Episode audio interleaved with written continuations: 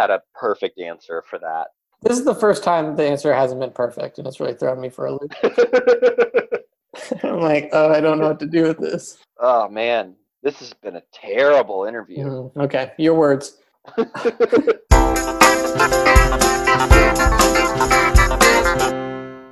Welcome and thank you for listening to Almost Almost Famous, the podcast where actors, writers, comedians talk about the ups and downs, ebbs and flows of working towards making it in this crazy biz and how they're almost almost famous. I'm your host, Daniel Acker, and today's guest is a phenomenal actor and comedian, Mr. Daniel Robbins. Hey, Daniel. Hey, Daniel, how are you? Yep, this will be fun for the listeners. They're like, thankfully, I think we both sound different enough that they'll be able to pick out who's which Daniel is talking. Yeah, hopefully. We'll see. Yeah, I guess people can write in and complain and be like, this was just the host talking to himself the whole time. Yeah, they'll mail a bag of letters to you at your Mhm. PO box Yes, they know you have a lot of hate mail. You can't have your address online. you get it. And before the podcast, I would get hate mail. I don't know why. It's just I have one of those one of those phases. Well, I've known Daniel for quite some time, uh, and in that whole time, I've always been impressed and amazed with the sheer talent and kindness and wonderfulness this man exudes. Oh, thank you, man. The the feeling is mutual. Great. I got what I needed from this podcast. Yeah, uh, well, it was nice talking to you and catching up for yeah. two minutes. Just a quick ruse just to get my other friends I find talented to just verify in a recording that they also think I'm talented. I'm yeah, good. you don't need therapy; you just need validation. That's Yeah. really all it boils down to. I think that's a great bumper sticker. You don't need therapy, you just need validation. Let's jump into it. I was thinking about this, and it's realized we're all kind of pursuing acting and comedy and quote unquote making it, but I don't really know from my friend's perspective how they actually feel about the potential of fame and fortune. Like, have you given that much thought? Are you are you kind of like, yeah, let's do it, let's get that fame and fortune? Are you like, mm, I'm good without it? It ebbs and flows, sort of like what you're talking about before, where like, I, and especially right now, it's sort of you're reevaluating your idea of what success is and what fame is, and and that sort of thing. Because I mean, like people on TikTok are famous, you know what I mean? Uh, so and have a lot of fortune as well. So it's like I, I don't I don't know. I I have given it thought, but I'm trying not to like make that the end goal because I don't I don't want to be sucked into that world of chasing something that's not ultimately going to fulfill me in any sort of way. But yeah, with the with the fame question, I guess that would go into how do you personally define success for yourself? I had a really hard time, especially starting out in LA and with acting and comedy, where like for a long time success was always like that next ring of like what's what's the next thing that I can achieve achieve. It was like I want to be performing all the time. That was like success to me. And then when I was doing that, it was like I want to be, you know, on a TV show. And then once it was that, it was like I want to guest star, I want a series regular, I want to do all this stuff. And then like the more like you continue in that rat race, and especially now since everything's going on, it's made me reevaluate that success is essentially just being able to like pay my bills, take care of myself and my family, and then like have a little bit to a lot extra. Yeah, that makes sense. And I think it is something that you kind of learn through this business in time that you can there's always the next rung. There's always the Yeah. next thing which I feel like there's definitely two sides to it. One side is like that's great, always have kind of the goals and strive for stuff, but the danger is never taking the moments to reflect and be content with what you have accomplished or where you are at. Yeah, and I think like I'm definitely one of those people that's never fully content with where I am. Like I'm I'm like totally in that like house Slytherin if you're a Harry Potter fan or like a total Capricorn if you're like a you know astrology person, but like I'm always like striving for the next thing in the ladder. So I'm never like fully content, but I've had to learn that like minimizing those goals and and not shitting on myself for not being the next level of successful is is probably the the lesson I learned for that. Gotcha. Where do you think that comes from? That like never quite being satisfied, that hunger, if you will. I don't know. It's probably a lot of things. I I mean, I grew up like pretty poor. Like like until like my parents divorced my mom was like a single mom and we moved out to california and like struggled a lot it's like lights being turned off we were evicted from our home. And so i think there was a lot of stuff like that that made me feel like i don't want to experience that and i don't want other people to experience that from me you know what i mean? Like family members and things like that. So i think a lot of it comes from there but i also think a lot of it just is a personality DNA thing where I just I have the like addiction to getting to the next level of whatever that thing is. Well, it's interesting that like I've you know I've heard this from other people, people who you know grew up maybe in harder situations financially. There is that drive of like always producing, always creating, but then you also have it paired with what some might call a not so secure financial field you're going into. So those are kind yeah. of a, like almost at opposites. Like some people might be like, well, I'm just going to be a lawyer. I'm going to get a good job and I'm going to be secure. But you kind of were like, I'm going to strive, but I'm also chasing a passion and I'm doing. Yeah. And I, and I think there's like a part of me that I realized as an adult too that was like mildly comfortable in those uncomfortable situations because I grew up in like a situation where it's like, well, I don't know if we're going to pay the water bill this month, you know? where like as an adult now I don't freak out over those sorts of things where I think, you know, other people have a little bit of a harder time with that. So I think that was that side of it has been easier for me with like pursuing comedy and acting. I've never been that type of person to like really sweat that stuff. Not that you should be that type of person. That's probably more of a defect than it is a positive thing. But uh, I also think that some of it is just what you're exposed to you know like growing up when you're in those sorts of situations and you see people on tv who have it all it's like what people are you seeing growing up are you seeing lawyers and doctors who have that stuff or is your only outlet like seeing people on tv making it like actors and musicians and things like that too i think it's like partially that as well mm-hmm. so yeah as a, as a kid growing up you're kind of heroes would have been the comedians on TV, would have been the actors and performers. Yeah. And I think that's largely what led me into that. And then, you know, there's also like I was the kid who like kind of disrupted class a little bit, you know, and so I didn't do too well in school. So I, I didn't think I was going to become a doctor, you know. Uh, that's part of it too. I mean, really, we're really unpacking my life right now. Great. like I am in therapy, which is kind of ironic. okay, I'll, I'll bill you later. Yeah. Great. Or um, just give me validation. Yeah, you're you're great. You're doing great. if you were disruptive in class, were you disruptive in like just a like kind of shitty way, or were you more of a, the class clown, quote unquote? Or yeah, yeah, I was like definitely the class clown, and I actually like had beef with the people who were just disruptive for the sake of being disruptive. I thought that that was like if you're gonna do it, like be funny or be like a smart ass. Like don't just do it. Like that's fucked. You know, pardon my language, but you're good.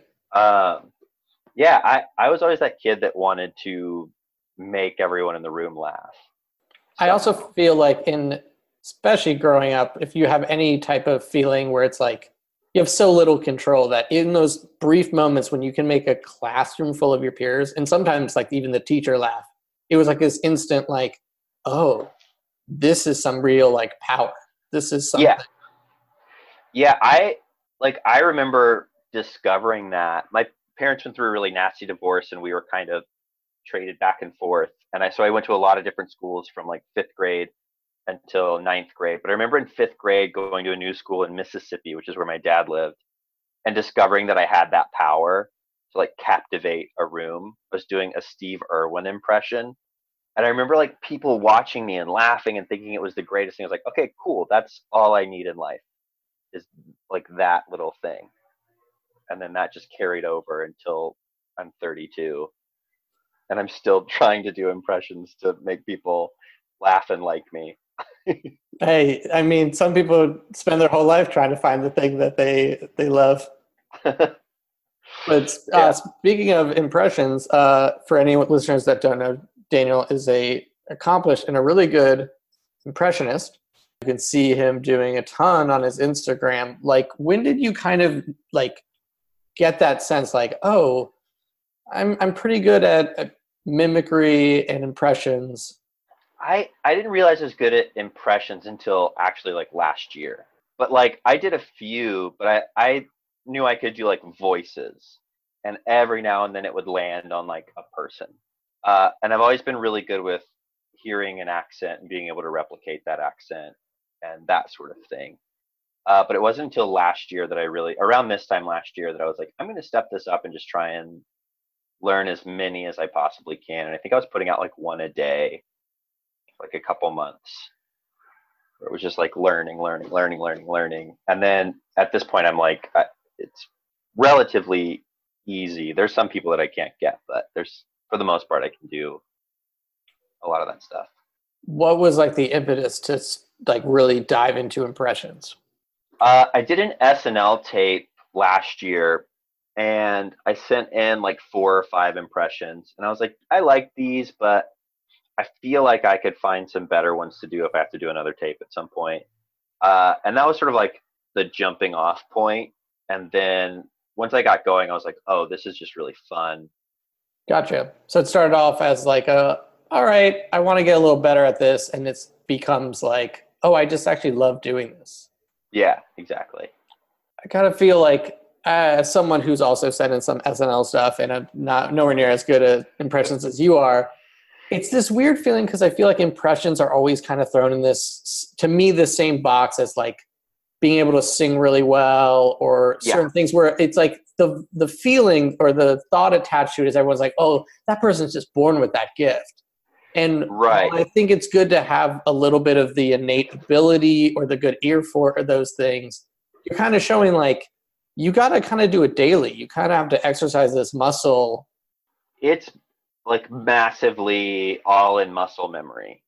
Like there were like uh, especially for a long time there were impressions that I could do and then like a few days later I couldn't do them anymore. You know, like you learn it and you're like I I lost it. I have no idea. But it's like largely in muscle memory. Yeah, what's your personal process with kind of dissecting a person and doing the impression? I mostly listen to the voice. It's it's changed. So like early on it was finding ones that I could just do that I could kind of mimic their voice. And then now it's shifted into listening to a voice and then I try to find what combination of people they are. And then that sort of helps me cue into that thing and then it goes into speech patterns and intonation from there moves into like physicality and things like that so you start very much very much inside out. You're very much going like let me just kind of listen to the voice until it like yeah. trips up a thing in your brain where you go that's like i'm sure there's now you've hit a point where you've you've done and have so many in your wheelhouse where you're like oh this person actually sounds a lot like this other impression i do. Maybe just sped up maybe slowed down maybe yeah, like uh, the the big one recently, I I learned how to do an Adam Driver recently, and that's oh. basically um, like it's a mix of Barack Obama, weirdly, and um, what's the guy from Seinfeld who kind of talks like this? Oh, Puddy. yeah, uh, Patrick Warburton. yeah, Patrick Warburton. He's sort of a mix of Barack Obama and Patrick Warburton, with like just, with like a a really intense speech pattern and he over enunciates. So it was like that was sort of a fun thing for me to like figure out. I think that's great because, as you know, and as I, like the people I'm talking to, it's like we're so not in the driver's seat for most of this career. It's always like yeah. up to someone else or something else. But being able to just be like, I'm going to work on impressions and I'm just going to put them out there.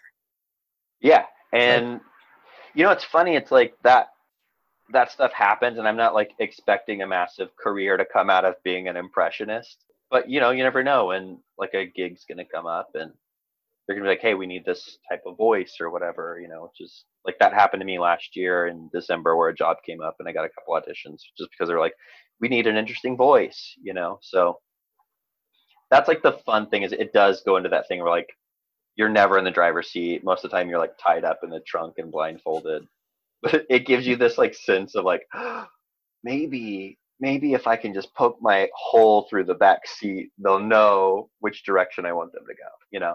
They'll know they got Adam Driver back there. Yeah, exactly. And a whole slew of other celebs. yes, exactly. I'm just trying to trick people into thinking I'm another celebrity. Was there ever a time, I guess, in your career, and this might, you know, not be the case since you described that you're never really satisfied, but where you felt like in that moment you you made it, you done something where Yeah. I mean, there's a lot of those moments.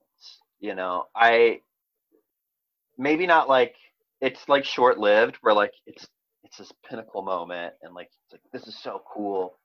Um, I remember the first time like I performed on the groundling stage. That was like a big moment for me where I was like, this I feel wonderful, and then that shortly dissipated after. And then the big one was the first TV job that I ever did. Uh, it's for a show on TNT called Murder in the First, and my scene was with Tom Felton from the Harry Potter series. Oh right. Draco Malfoy. And I remember this moment of like he like could not have been a nicer guy and was like the sweetest man. And then I looked over at him like going over his lines in between things and he had this like total Draco Malfoy face. Like while he was concentrating, I was like, This is it, I've made it. That is always nice when you're like, oh, they think I'm good enough Yes. to work with this person. To And- be in a scene with this person. And in those moments when you realize like the other person in the scene feels comfortable that I'm in the scene. Like Yes. they're not looking at you being like, ah, I'm sorry, what who's this? Why are we working with this person? It's like they're right there with Yeah. you, like, oh, this is just another equally talented, great actor I'm working with. Like it's it is it is very rewarding. It feels very Yeah. satisfying. and I and I found that for the most part, like that's the consensus that I've had, like with most people, is that they are respectful, you know, about that stuff. And every now and then you get like one person who you're just like, you haven't said anything to me, and it's making me feel really uncomfortable.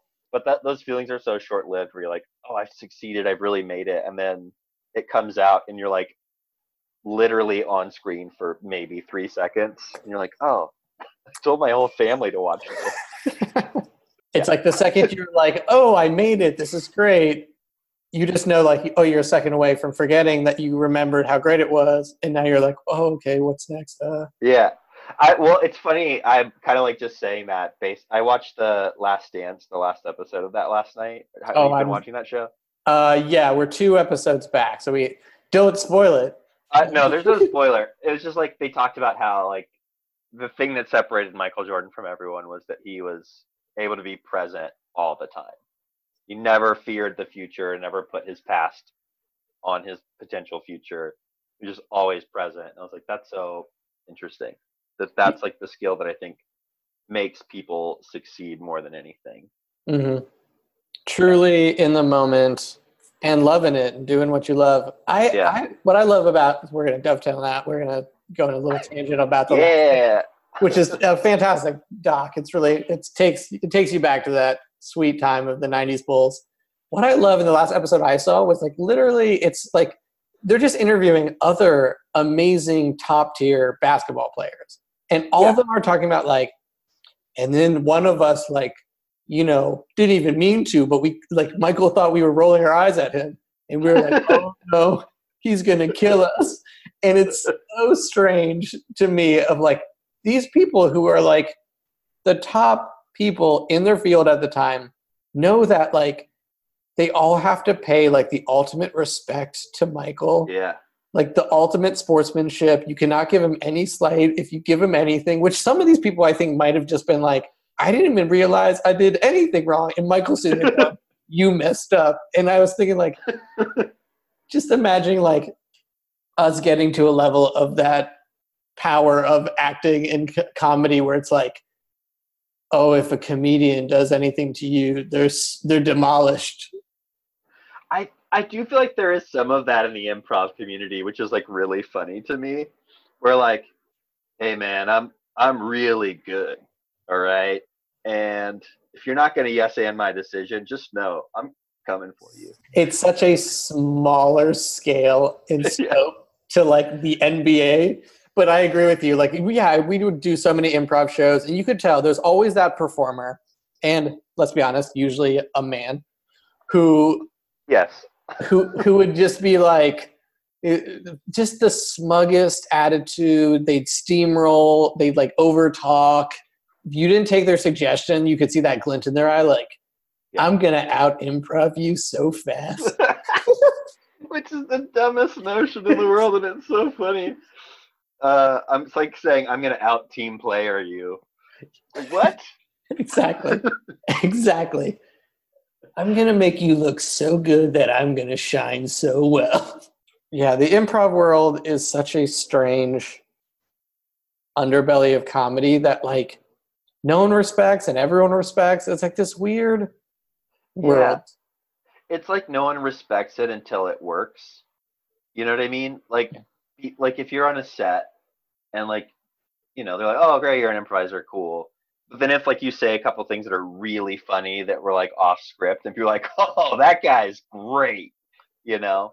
But until that moment, like you're just kind of just a guy who does that thing. Yeah, it's it's like being a magician. Yeah. It's sort of like if if you're like, yeah, I do magic, everyone is hesitant to believe it's good. They're like, oh god, this is some lame person. And then you do a trick and it's amazing. You're like, oh shit, this guy's good at magic. And I actually, when I was teaching improv, I would associate those two things together a lot because a lot of it just comes from like surprise and being able to like mitigate people's expectations of what you're going to do. So you said one of the big moments that you felt like you made was performing at the Groundlings. Was that yeah. just in one of the shows, or was that when you got into Sunday Company? Like, yeah, it was when I got into Sunday Company, which is like really funny.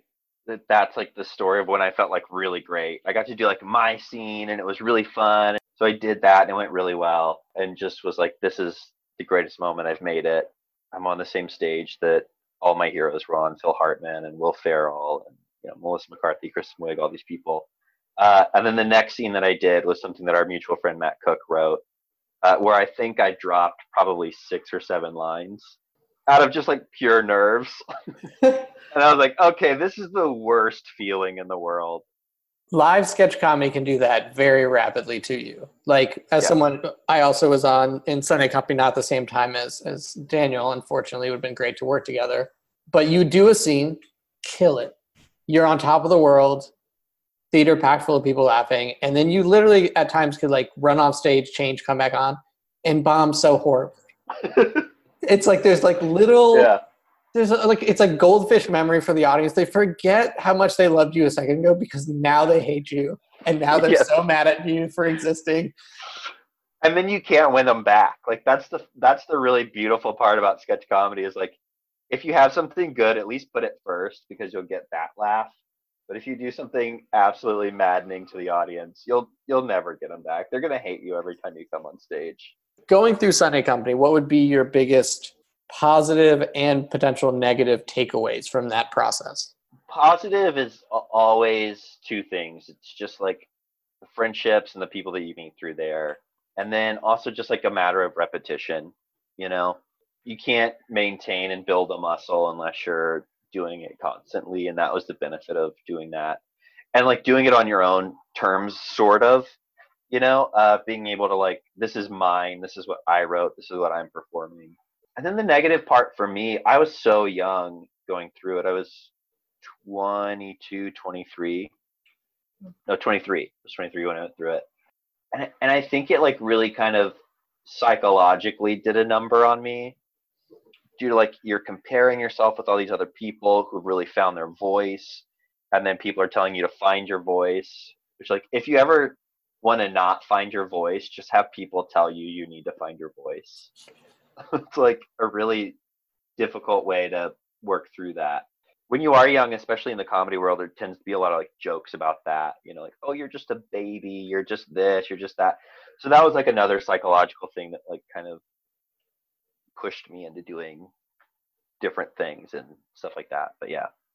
It creates maybe a little chip on the shoulder of like, oh, you're just young, you don't quite get it. And you just want to be like, well, there's a difference between being young and naive. There's a difference of just being like, yeah. I just happen to be chronologically younger than you, but I might have also have had interesting experiences in a life and that was a big thing for me as a I won't say who, but there's a director who said that I needed more life experience, which I I hate that note for anyone.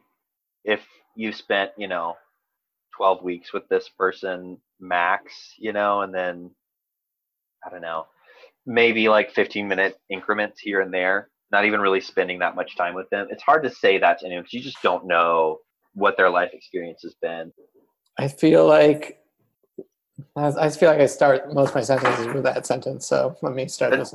No, that's a good way to start a sentence by saying I feel like because no one can shit on you for what you say after you say I feel like. Yeah, who can you know no one can verify or deny it.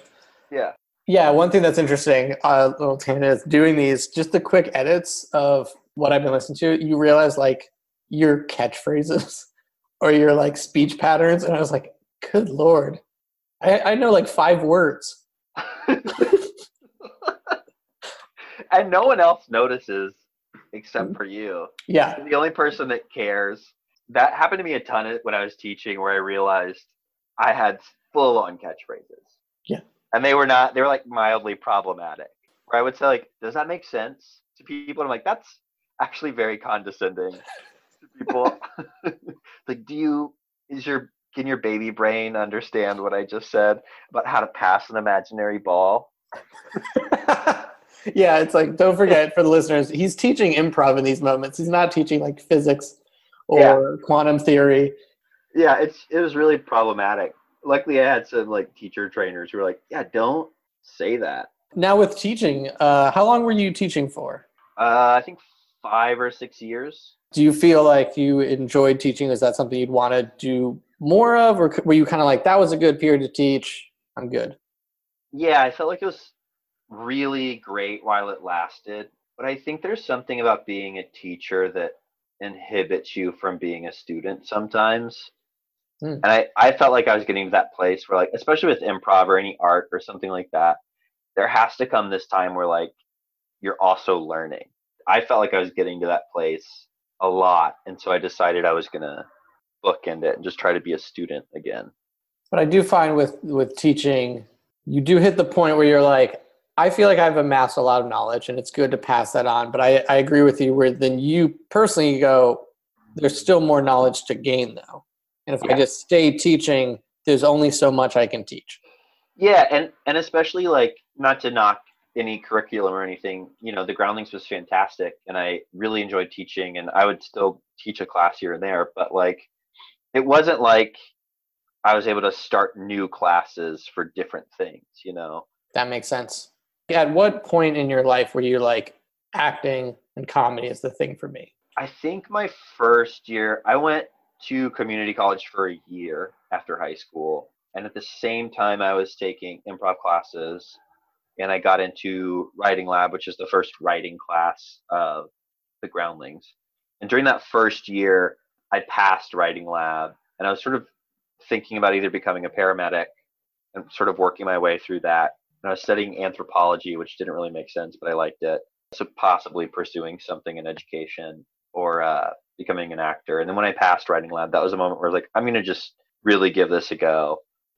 I hope everyone else had a perfect answer for that. This is the first time the answer hasn't been perfect, and it's really thrown me for a loop. I'm like, oh, I don't know what to do with this. Oh man, this has been a terrible mm, interview. Okay, your words.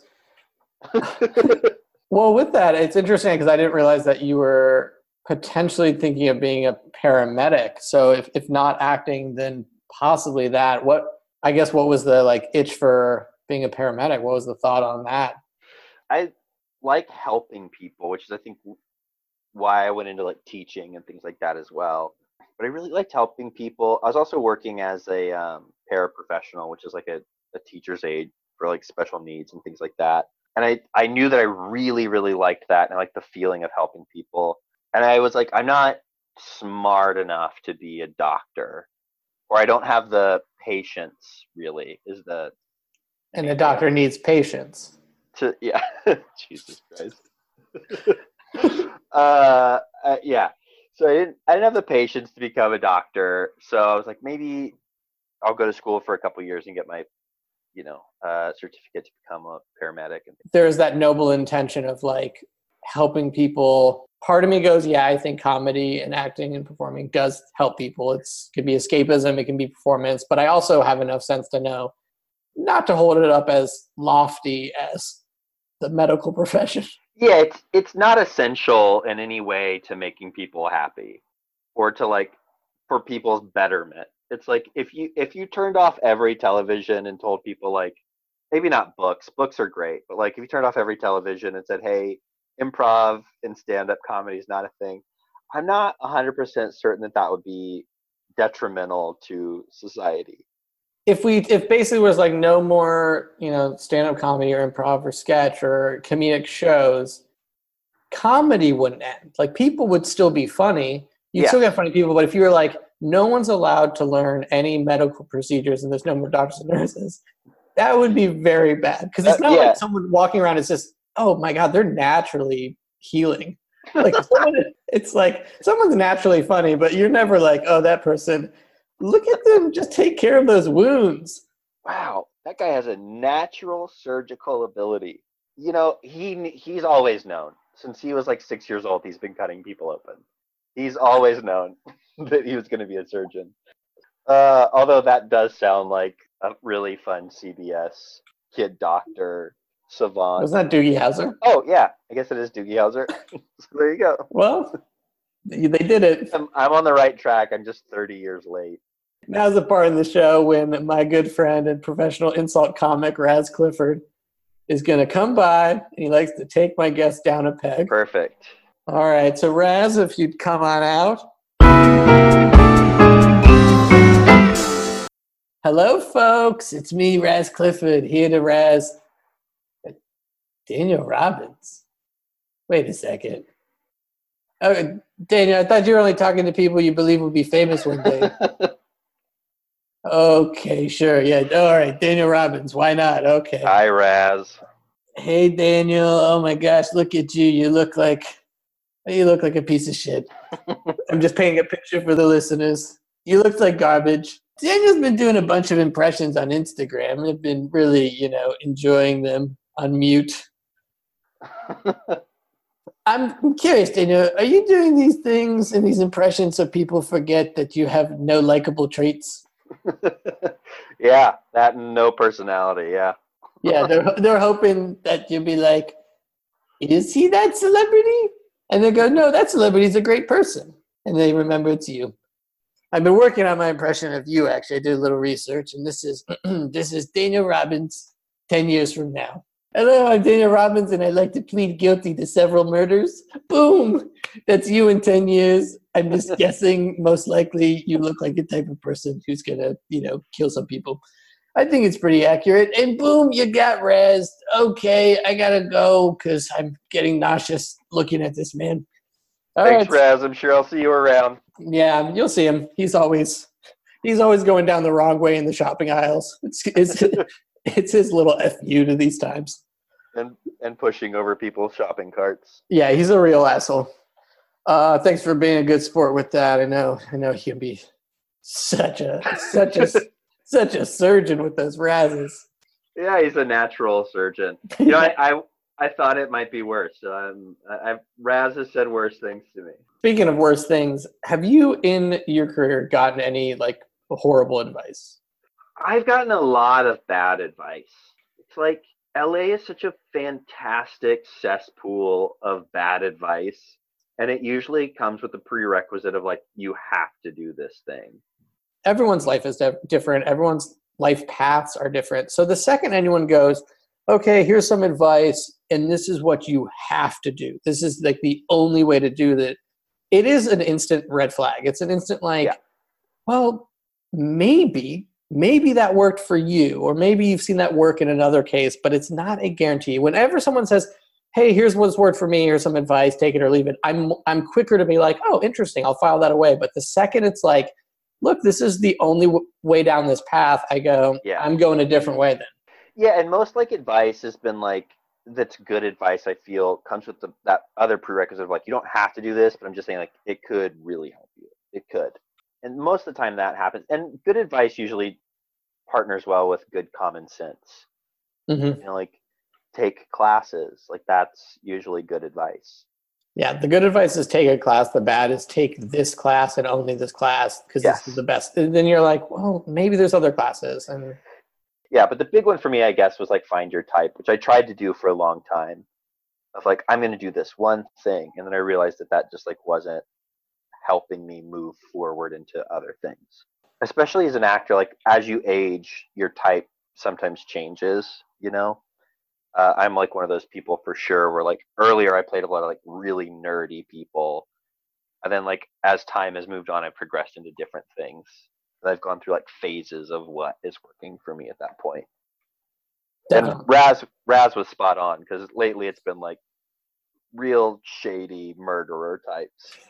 Hey, so Have you ever fantasized about that moment when you're going to be a guest on a on a talk show with with you know like what the talk show story is? I fantasized about that a little bit. I mean, it'd be cool. It'd be really cool to be on one of those shows.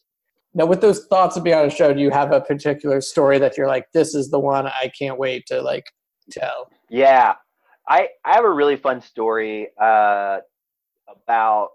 I essentially flagged down a very important member of the Marvel Cinematic Universe uh, and told them to put their phone down uh, while they were driving. Okay, let me set you up for the for the story. Like it is a late night show. Like, Okay, great. well, Daniel, you know, congrats on all the films you've been doing. Thank you. But I you. understand that you had a run in with someone who's part of the MCU at the kind of the peak of the MCU, and in a way, you almost went like head to head. This was like a face off potentially with this Marvel superhero. What was that like?